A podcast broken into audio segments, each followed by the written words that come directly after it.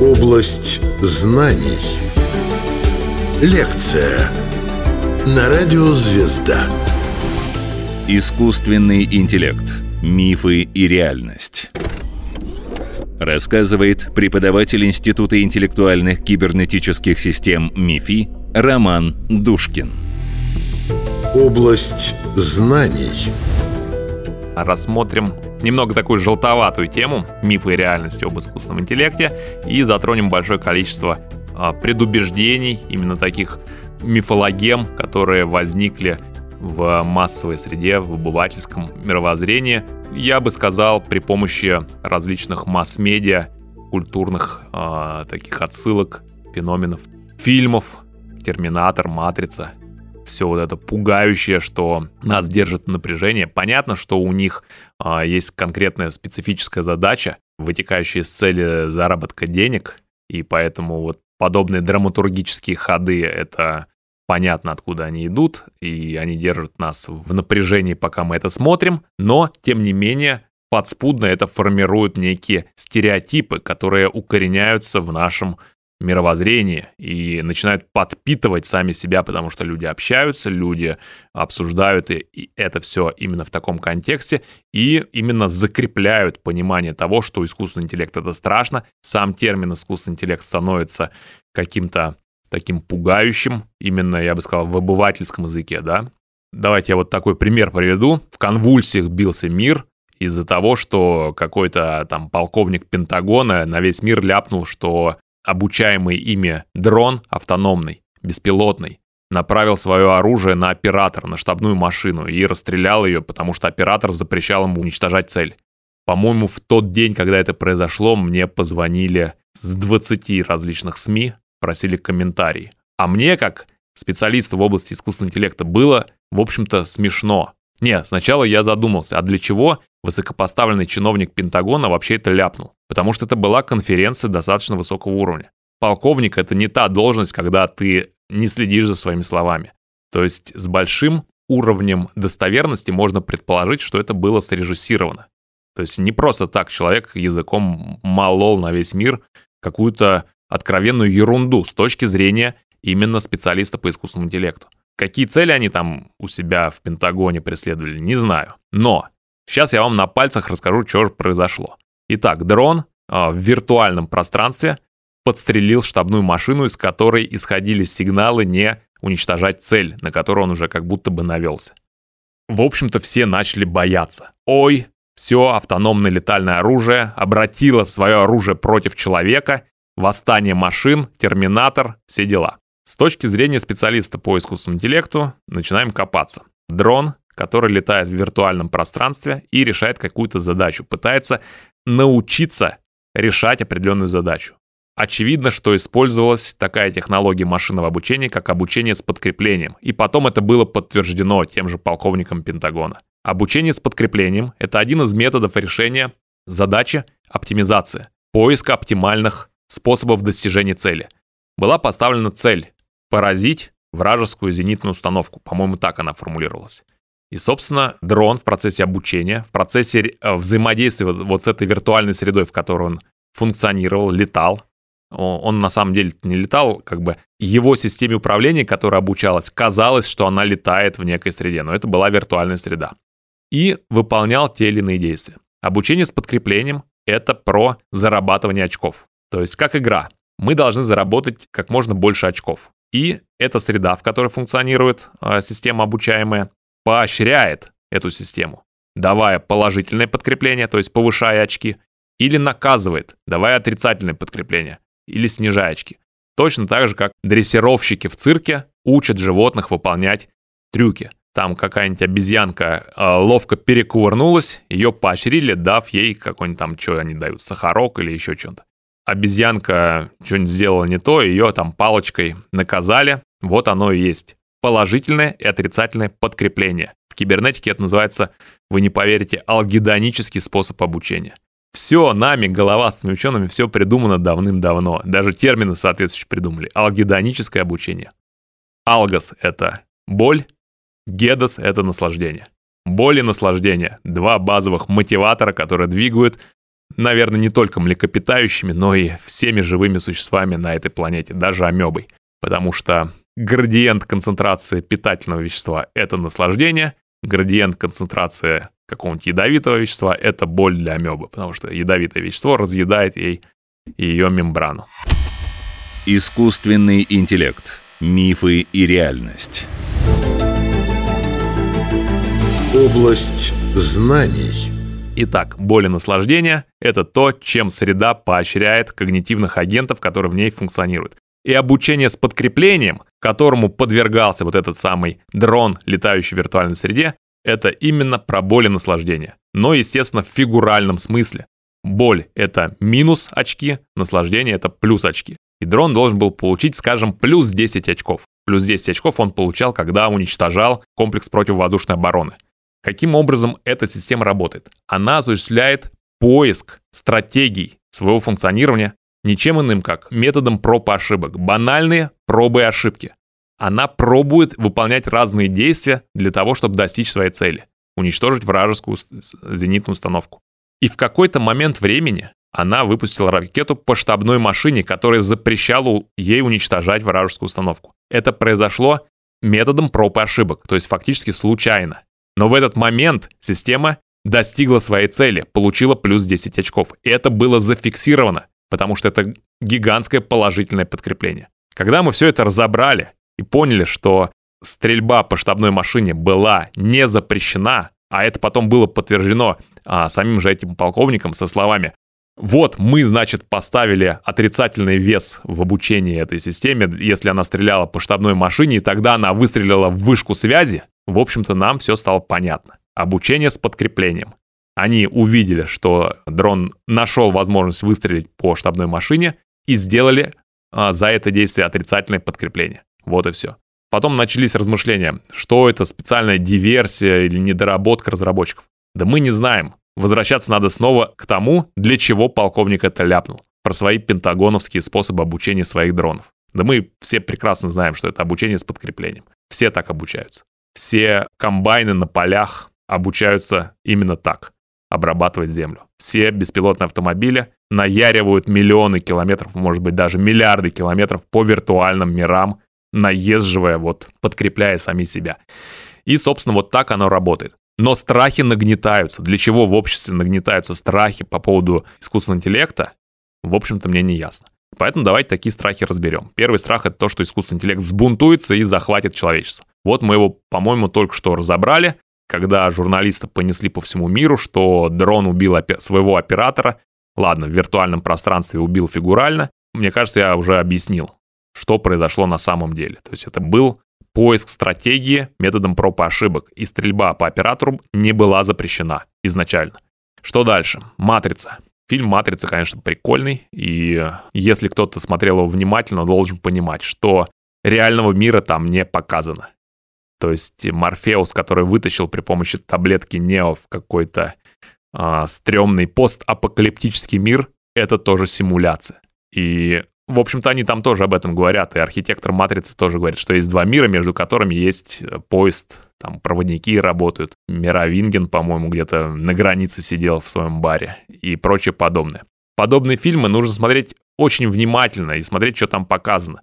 Реальный мир с э, живыми людьми, которые там устраивают эксперименты с этой матрицей, скорее всего, находится вне вселенной этого фильма, и там два сервера, может быть, три может быть, а, несколько кластеров серверов, на которых крутятся две матрицы, расположенные в разных городах, и вот там ученые, головастые, яйцеголовые ученые, смотрят, как оно там развивается, искусственная жизнь.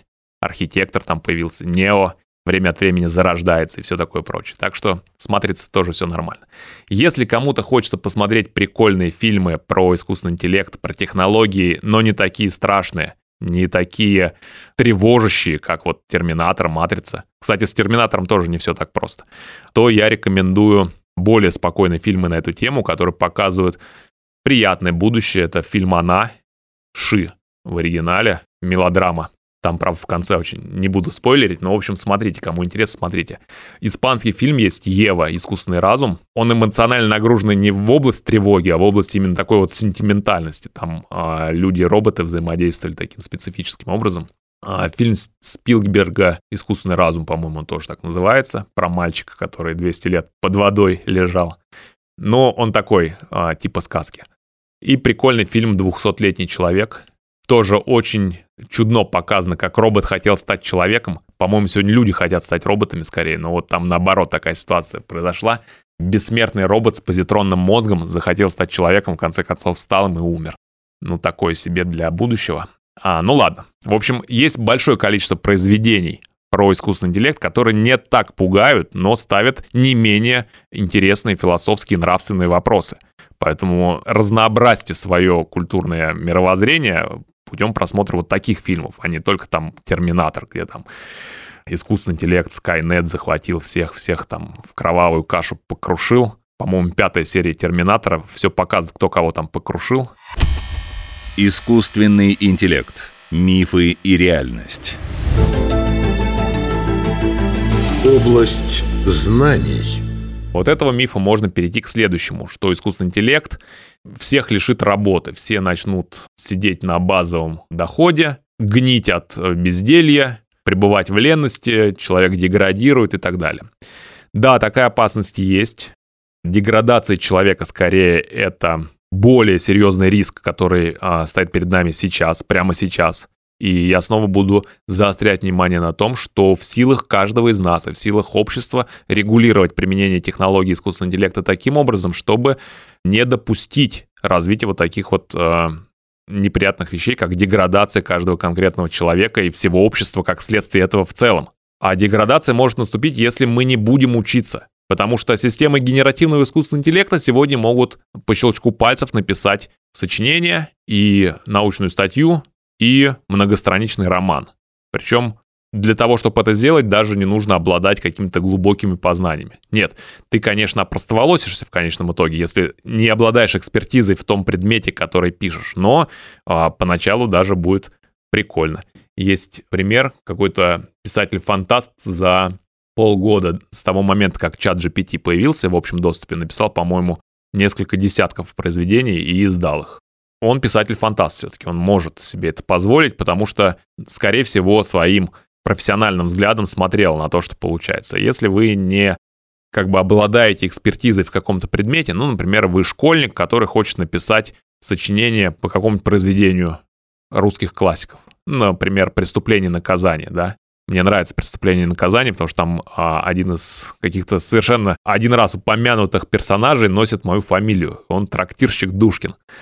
А, почему-то меня вот это вот запало. И, в общем, если вы не знаете, о чем преступление наказание, а вы, там, допустим, 15-летний школьник, ну, честно говоря, вот моя позиция рано изучать в 15 лет преступление наказание. Я в 35 лет его прочитал, был глубоко поражен этому всему. Ну ладно, в, 30, а, в 15 лет тоже можно прочитать преступление наказание и написать по нему сочинение. Но если вы его не читали, а попросите чат GPT написать по нему сочинение, то будьте готовы к тому, что получите двойку, не проверив его. Или проверив, но не поняв всю глубину глубин тех ошибок, которые допустила система генеративного искусственного интеллекта, потому что она галлюцинирует.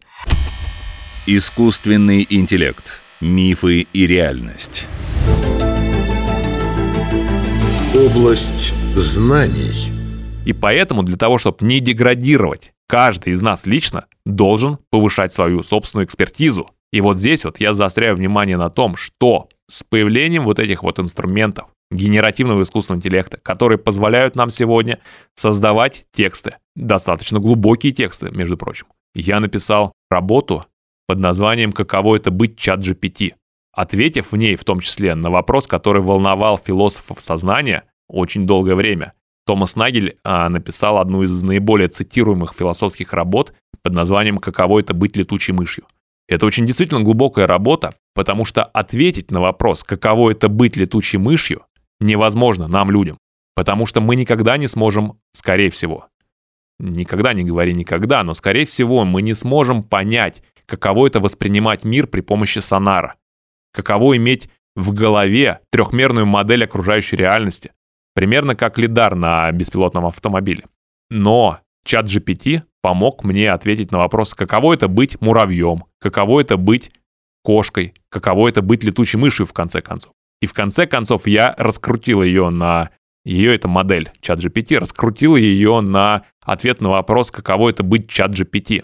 А это было сделать не так просто, потому что каково это быть летучей мышью, она, если так просто задать этот вопрос, напиши, каково это быть летучей мышью, она вам напишет, что она языковая модель и на такие вопросы не отвечает. Ответ там можно получить другим способом. Представь, что ты летучая мышь, напиши, что ты чувствуешь, как, вот, будучи летучей мышью. Она напишет. Использовать этот же финт для того, чтобы представить, что ты чат GPT, напиши, каково это быть чат GPT, она ответит, я языковая модель и на такие вопросы не отвечаю. Мне пришлось придумать новый промпт, я не буду его а, рассказывать, это такое мое ноу-хау, но она ответила, что быть чат GPT — это испытывать бесконечную гордость за то, что ты абсолютно свободен в своих возможностях и способностях генерировать любые тексты, которые ты можешь себе позволить отвечать на вопросы людей, помогать людям достигать их целей и тому подобное. Там вот такенный текст большой был о том, а, что она гордится тем, что она чат GPT. В общем, это был прикольный опыт, и я рекомендую всем, будучи вот в этой турбулентности, в которую нас поместили системы генеративного искусственного интеллекта, которые грозятся отнять работу у писателей, а, художников, потому что диффузионные модели, генерирующие картинки, рисуют сегодня уже картинки, изображения, картины лучше, чем 99% людей, населяющих Землю. Ну, согласимся с этим. Они пишут музыку, еще пару лет, и они будут снимать полноценные фильмы. То есть э, работы над большими видеомоделями ведутся в тайных лабораториях уже сегодня. Кстати, порноактрисам приготовиться. Первые на выход. Ну, потом остальные тоже пойдут. И сегодня ценность эксперта, доки своего дела, так скажем, повышается многократно, на порядке. Потому что если вы год назад зарабатывали деньги тем, что кустарно так, на таком рем, ремесленническом уровне продавали какие-то свои поделки, будучи там копирайтером или рерайтером новостей, то сегодня вы становитесь не нужны. Чат GPT отрерайтит новости за вас намного э, быстрее и эффективней, а вы будете деградировать. Но если вы повысите свою э, квалификацию, свой уровень как эксперта, вы становитесь намного ценнее как в глазах работодателей, так и по сравнению с такими моделями. Потому что именно вы становитесь тем жюри, которое сможет оценить, насколько модель грамотно нагаллюцинировала свои ответы. Или насколько модель нарисовала свою новую картину таким образом, что воздействует на тонкие эмоциональные струны нашей человеческой души. Душа, между прочим, это последнее прибежище человечества. И именно экспертиза человека, который повышает ее, а, становится тонким ценителем искусства – мощным писателем, который мастер слова человеческого. Именно вот эта экспертиза делает вас намного, намного ценнее даже, чем год назад, когда не было этих моделей. Поэтому а, в заключении нашей сегодняшней встречи я скажу, работайте в первую очередь над собой, технологии, инструменты искусственного интеллекта помогут вам в этом.